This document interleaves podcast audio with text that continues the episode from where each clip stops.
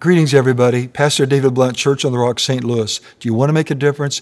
You can make a difference. Join the 714 movement here at Church on the Rock.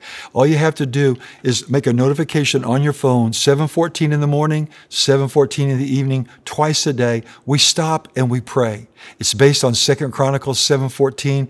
If my people will humble themselves, seek God, pray, and repent, God will heal their land. We need a miracle, we need healing, we need change, we need revival, and we need an awakening. This is how it can happen. This is how it's going to happen as you and I together for the rest of this year join the 714 movement. And never forget, God is for you.